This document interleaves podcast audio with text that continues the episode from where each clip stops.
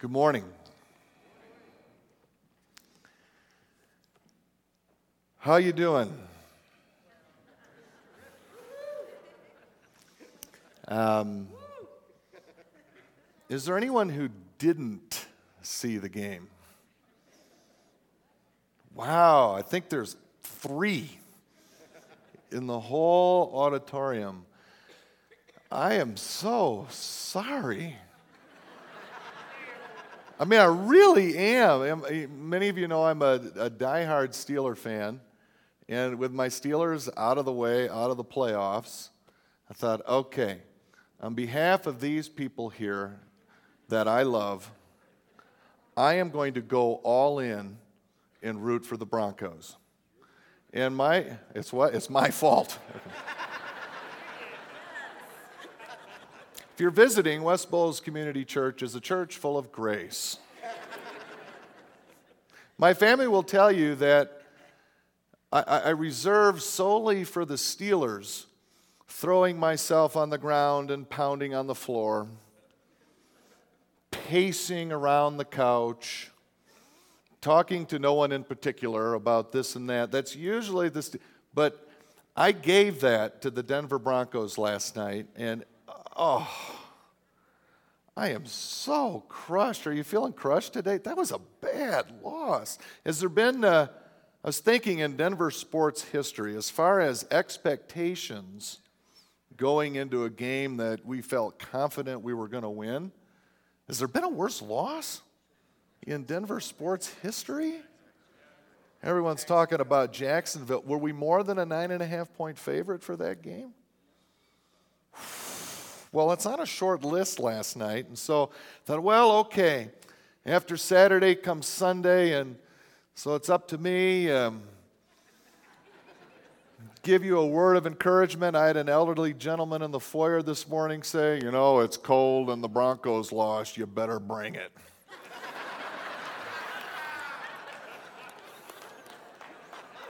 no pressure. And so I was searching for something, some word of encouragement to give you. And um, I found absolutely nothing. No, I. No, God had in place, uh, boy, if there's a passage of encouragement in all the Bible, you can find encouragement any, uh, everywhere, but God had in place already this morning um, Philippians chapter 4. So go ahead, turn in your Bibles to Philippians chapter 4. And um, uh, let's find some words of encouragement uh, this morning. Uh, before we look uh, at Philippians, um, I need to ask for your help this week. Uh, I would like to spend a, a, few weeks at the beginning of the year um, taking each week uh, a famous Bible verse or a verse that tends to show up on a lot of our, this is my favorite Bible verse lists. And so, um, because there are over 31,000 verses in the Bible, and all of them inspired by God and so worthy of our attention, um, I can't do them all. I did the math and I found out if I took one a week every week, it would take me 85 years. And you thought the series on the book of Acts was long. Uh, so we're not going to take them all. So this is your homework this week. Would you please email me uh, this week, today even, because I'd like to get started uh, tomorrow on planning uh, this series a bit? Would you email me two or three or four of your all time favorite Bible verses. Uh, you see my email address up on the screen, and that will help me greatly trim down a bit from 31,000, okay? What are a few of your favorite Bible verses? Will you do that this week and email me a few? Yes? Awesome. All right, to get the ball rolling this morning, I went ahead and I picked a famous uh, favorite verse for many of us, and it's Philippians 4, verse 13. And one reason why I chose to start with this one is uh, it had a lot to do with what we were talking about last week, uh, what we opened the door to last week. If you recall, if you were here, uh, last week we began the new year by talking about the new beginning, the transformation, even, that is available that God promises for those that give themselves over to God, for those who follow Jesus, for those who accept the presence and power and the indwelling uh, of the Holy Spirit in their lives. God promises that for those in Christ, for those Christ Christians or Christians, He promises that we are being transformed into the image of the one who loved and obeyed God perfectly, into the image of Jesus Christ Himself. And Paul in Philippians shows by shining personal example one of the biggest parts to that transformation that is taking place in us as we mature in the faith. Now, actually, Paul's entire letter to the Philippians um, seems to be a favorite of most people. Many um, um, uh, in surveys say uh, one of the things they love about Philippians is it's very personal. It's one of the most personal of all of Paul's letters. He begins it this way I thank my God every time I remember you. Isn't that a great way to greet someone? How would that make you feel if someone greeted you that way? Say, you know, uh, uh, good morning. You know what? Every time I think of you, every time I think of you, every time a memory of you crosses my mind at any time, every time, you know what I do? I stop and I say, Thanks, God, for you. And so you immediately feel that, that deeply personal and loving tone uh, that Paul takes with Philippians. And that's one thing that makes Philippians uh, a favorite for many of us. But another factor that makes this letter a favorite for most of us um, is the sense of joy in the midst of difficulty that we read about there. If you had to pick one verse, or if you had to pick one book in the Bible and give it the title, the Book of Joy, or especially the Book of Joy in Difficult Circumstances, you might well pick Philippians. Uh, the Psalms are right there, but you might well pick Philippians as the Bible's book of joy, and especially of joy in the midst of difficulty. And that makes it a favorite for many people. And that's not hard to see why, right? That has great appeal, doesn't it? I mean, it does to me. To, to be able to experience joy, to rejoice even, even when we're in the midst of and right in the middle of tough stuff in life. I so would like to experience that joy during those times in particular. And so Philippians is a favorite for that reason as well. As we'll see in, uh, in a minute, when reading Philippians in particular, one important crucial thing, even to remember, is that Paul has been deeply disappointed. It's hard for us to think of the, the Bible heroes centuries later as as ever being deeply disappointed because we see the whole arc of their entire life and, and, wow, you know, to be Paul and wow, to be all of these biblical heroes. And sometimes we forget facts like Paul has been deeply disappointed. And it's crucial to remember that even as Paul writes this letter He's at a low, low point in his life, one of the lowest points of his life, even. Because Paul wanted more than anything, desperately, to preach the gospel in other places. It's what Jesus himself told him to do. But he's in prison, even as he writes this letter. And so he can't do that. And how does a person handle such disappointment? Many of us um, might spend our time complaining or get stuck in the disappointment or even have it um, uh, degrade into despair. It's not easy to have expectations and dreams dashed or shattered. We feel a bit of that, you know, even, we feel even a bit of that, don't we, in the outcome of a football game? Did you feel that last night? And that's just a football game. I know.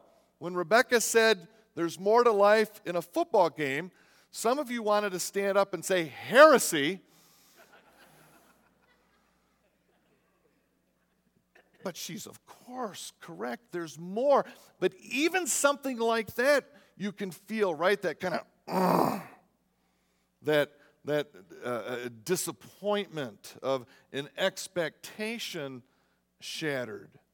Well, if we're going to feel it for a football game, how much more are we subject to feel that kind of thing when it comes to the more important things in life? And with all that has gone wrong for Paul, shipwrecks and being stoned and left for dead, and this thorn in his flesh, which God uh, won't heal. And now he's in prison and he can't, he can't fulfill what Jesus told him to do. Uh, when we're reading Philippians for the first time and realizing that context, I, I, I keep listening for, for Paul to let God have it.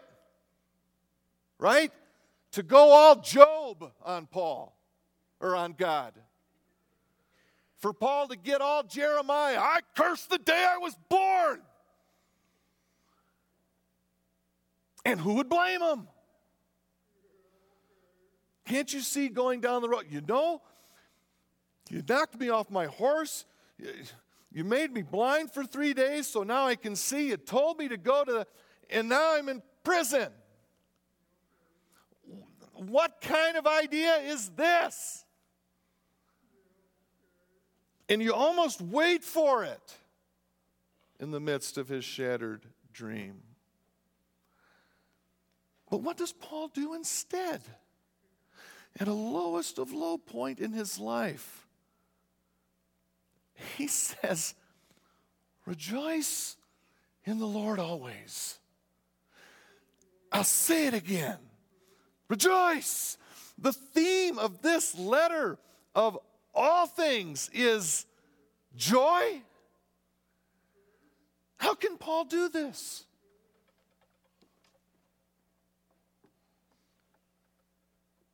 How can he get there?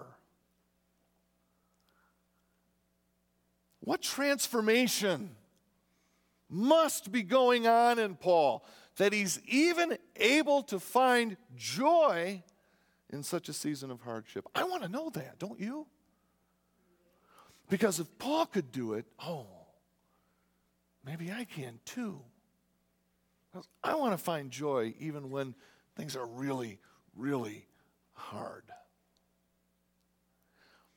Well, let's read some in Philippians, shall we, and see if we can't uh, find uh, an answer. I'll read from Philippians chapter 4, uh, beginning at verse 4. We'll sneak up in context onto our famous favorite verse this morning, verse 13. But Philippians chapter 4, beginning at verse 4, Paul writes, Rejoice in the Lord always. I will say it again, rejoice. Let your gentleness be evident to all. The Lord is near. Do not be anxious about anything, but in every situation, by prayer and petition, with thanksgiving, present your requests to God. And the peace of God, which transcends all understanding, will guard your hearts and your minds in Christ Jesus. Finally, brothers and sisters, whatever's true, whatever's noble, whatever's right, whatever is pure, whatever is lovely, whatever is admirable, if anything is excellent or praiseworthy, think about such things. Whatever you've learned or received or heard from me or seen in me, put it into practice, and the God of peace will be with you. I rejoiced greatly in the Lord that at last you renewed your concern for me. Indeed, you were concerned, but you had no opportunity to show it. The church in Philippi, sent Paul some monetary support. And I'm not saying this because I'm in need. For I have learned to be content, whatever the circumstances. I know what it is to be in need, and I know what it is to have plenty. I have learned the secret of being content in any and every situation, whether well fed or hungry, whether living in plenty or in want. And then, as a summary, almost, our famous favorite verse I can do everything through him who gives me strength. And it's here in this book of joy that a man whose expectations have been dashed writes that we find Paul's secret for finding joy even in difficult circumstances. We see what has transformed in Paul. I've learned the secret, Paul tells his friends. And Paul's secret, summarized in our famous verse this morning Paul can rejoice because he can do everything through him who gives him strength, Paul says. But what does that mean exactly? The big question there is what does everything mean in this verse? If you're like me, then um, when you hear this verse quoted, almost exclusively, it's quoted when a circumstance in someone's life turns out just like they want it to turn out. When something good happens, when something goes from bad to good, when someone has succeeded in accomplishing something they want to accomplish, we work hard, we persevere through hardship, and then when the hardship finally ends, and people say, "Wow, how did that circumstance change?" Philippians 4:13 often comes out, "Well, I can do everything through him who gives me strength." And by the everything, with that sort of application, we are focusing on the circumstance that has changed. My circumstances have changed. I can change my circumstances through Him who gives me strength. And the focus is on the circumstance in our life that now has gone from bad to good or is going well. And the problem with that common interpretation of that verse is that it misses Paul's point entirely. Paul's point in context is to encourage us not to focus on our circumstances. And it's here where the most recent edition of the NIV which my wife just bought me for my birthday this year. Thank you, dear. It's here where the most recent version of the NIV greatly helps us understand the point Paul is making by this verse because it gives us a much better translation of the verse. This translation better reads I can do all this through him who gives me strength. And the reason that's a better interpretation, as soon as you go all this, it forces you, doesn't it, to look into the context of, well, what's all this that he's just talked about? Whereas the other one, I can do everything through Christ who gives him strength, everything doesn't beg us to go look because everything is everything. Does that make sense? Someone say it made sense, and I'll go on. Okay. I can do all this. Well, all what? In context, the all this that Paul can do is whatever circumstance I can do. In a different place, he says, he can do any and every situation, he says. In other words, regardless of the circumstances of life, I can handle it. I've got the strength to handle it because of Christ. And so the focus that Paul is trying is off the circumstance and not because the circumstance is good. It's a little bit different twist on that verse, isn't it? Paul isn't talking about being able to handle things because in Christ the hard things necessarily go away. Praise God. Sometimes He takes them and they go away. Praise God, yes? But they don't necessarily go away. Paul's still in prison when he writes this. He's in prison, but he's in Christ. Paul is still in trouble as he rejoices in the Lord. Well, he's in trouble, but he's in Christ. And so he's testifying that he has the strength in Christ to handle the hard things, even if they never change. And that is a huge difference from suggesting this verse means that through Christ we can necessarily make hard circumstances go away. Huge difference. The point Paul is desperately trying to make with his dear friends in Philippi, and I know if he's listening in today, that he wants to make with us today, is that we, like the Apostle Paul, when we are in Christ like he is, Paul's point is that we too can have joy, and that our joy, literally in Christ, has nothing to do with our circumstances. I can do all this through him who gives me strength. It says more about the transformational change going on inside of Paul rather than any change in his outside circumstance. And that's different because, like I said, people tend to quote this verse at the high points of life, and that's okay too.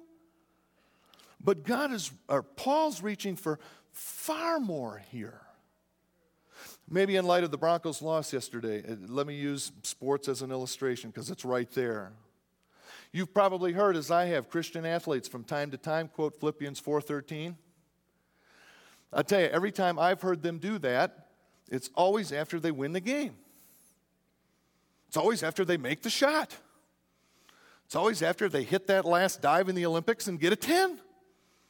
It's always after it turns out great. And that's fine, but just once, once. I would love to hear an athlete or anyone have this verse ready on their lips in its deepest context as Paul intended.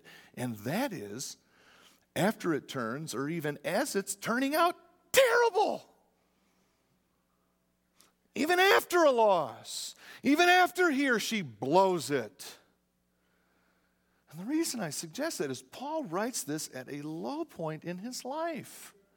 And because of that, let me tell you, Philippians 4:13 belonged more in the Broncos locker room last night than in the Ravens. Man, tough loss. This is tough. But you know what? I can do all this through him who gives me strength. Ah, that's the most radical of the truth that Paul is testifying to. You know, the day that I hear an athlete do that, maybe one of you will be famous and on TV and you'll do it in the proper context. I will stand up and I'll go, Yes! That's it! Oh, what a testimony to a world that thinks we can't feel joy or we can't find joy in the Lord unless the circumstances in life match what we think is best. For them to look at a Super Bowl loser or a playoff loser, someone who's just horribly humiliated themselves because they couldn't get back and bat down a ball, or whatever it is, for them to say, you know what? Yeah, this is tough. But I can do this toughness through him who gives me strength. Now, in the five minutes we have left, one step further for us this morning. There's one thing in particular that Paul highlights in our passage, one word he even repeats twice that goes along with his found transformation in tough circumstances to be able to experience joy. Did you catch it? What one thing did Paul tell us twice that he learned that enabled him to do all this through Christ. Paul even calls it a secret to rejoicing in the midst of difficulty. Paul says it this way I have learned to be content. whatever the circumstance. And then he says it again in case we missed it. I have learned the secret of being content in any and every situation. In a word, the transformation that God is doing inside of Paul, even as he sits in prison. In a word, what Jesus has given him that enables him to be strong is contentment. And where does Paul's contentment come from? Comes from God in the person and sacrifice and the gift of who? Of Jesus. You see, Paul is so utterly and completely content because of Jesus that he has a peace that, acknowledge, that he acknowledges passes all understanding. And Paul's contentment in Christ throws open the door to joy. And that makes such sense, doesn't it? When we're content, joy comes more easily. When we're discontent, well, discontentment tries to smother our joy. And so, learning to be content in every circumstance, the secret of being content, if we can find that in any and every situation, is the key. If we're to find Paul's ability to rejoice in the Lord always. And how do we learn this contentment? Well, the key is Jesus. Through Christ, Paul says, he can do joy in any situation. That is to say, because of Jesus, he is content. What Jesus has done for Paul is enough. We just sang the song, Sing to the King. Why? Because he is all we need. Is that really true? If he is indeed all we need, do we need him and all these difficult circumstances in life to work out before we can feel joy? Or is he really all we need? And that's Paul's secret. For him, Jesus is everything. And when he's everything, for all that he has done for me, for all that he continues to do for me, for all that he will do for me, the magnitude of the riches and glories that are mine in Christ Jesus, well, it frees us from that smothering attempt of hard circumstances on our joy. Because we're home free and they can't touch us. Now,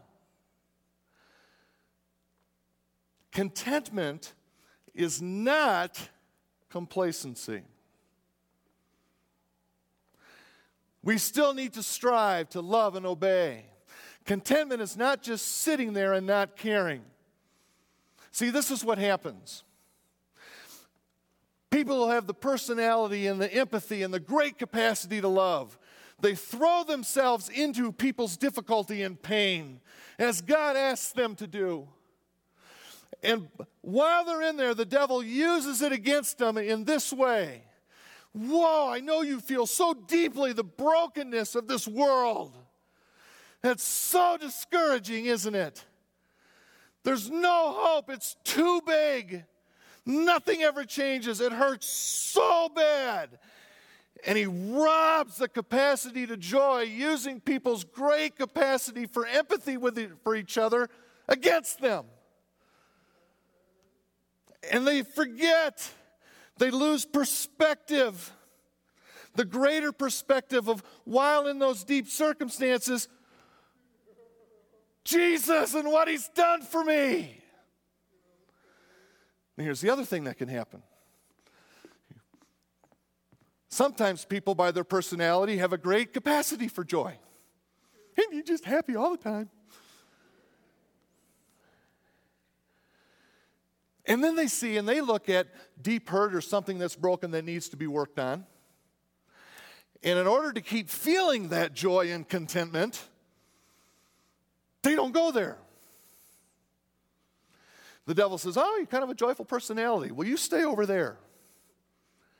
Don't get all involved in the muck and the mire and the mess and the hurt of people, because your joy in that circumstance is going to be way too powerful for the Lord. And so, people, and so you got joyful people not deeply caring, and you got deeply caring people not being able to experience joy, and the devil standing in between the two of them going.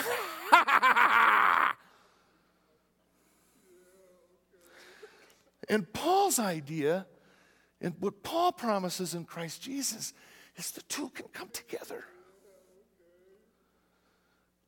And in Philippians, Paul preaches mostly to those in difficult circumstances who have lost the ability and perspective of what Jesus has done for them. And it robs them from their joy because uh, the devil uses against them how important it is to fix this and how.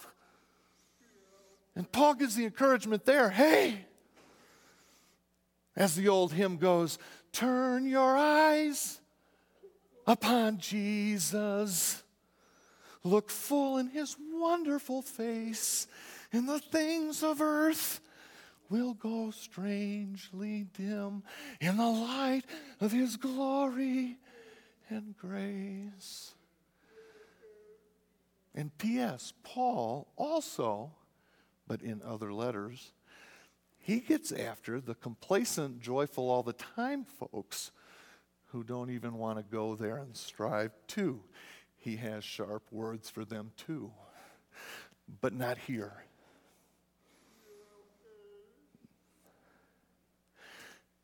Paul's example is one who, because he's in Christ, he can take all of that. Whoa, look at what God has done for me. And he keeps it ever before him because he spends time with the Lord and he gets it. And he can be in prison, he can be stoned. But at the same time, he takes that and he deeply cares for the broken and he helps. And that's God's way.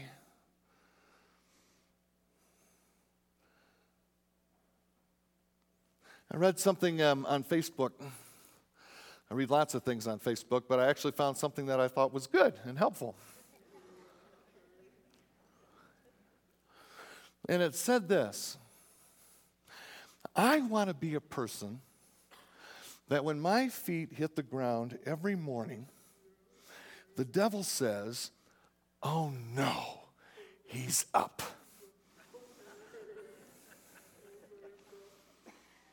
Oh no, she's up. Yes. If you want to make the devil feel that way about the effectiveness of your walk in faith, keep striving to find that joy. Open yourself to that transformation. And at the same time, care deeply and work and strive and hard to mend brokenness together. And the devil will flee. Let's pray. Father in heaven,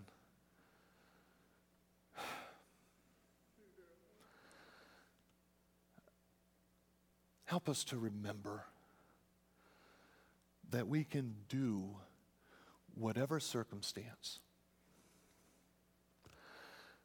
that we can do any and every situation through Christ who strengthens us. Keep us, Father, by being so overwhelmed with the hurt and brokenness from losing sight of all you've done for us and the strength that that brings. Even the capacity to say, as Paul does in closing his letter, to God be the glory. And help us, Father, not to be so enamored with joy itself, to not risk it in going to where it's needed most in healing the brokenness. And in this way, Father, let the world know that you are the one indeed who reigns in love.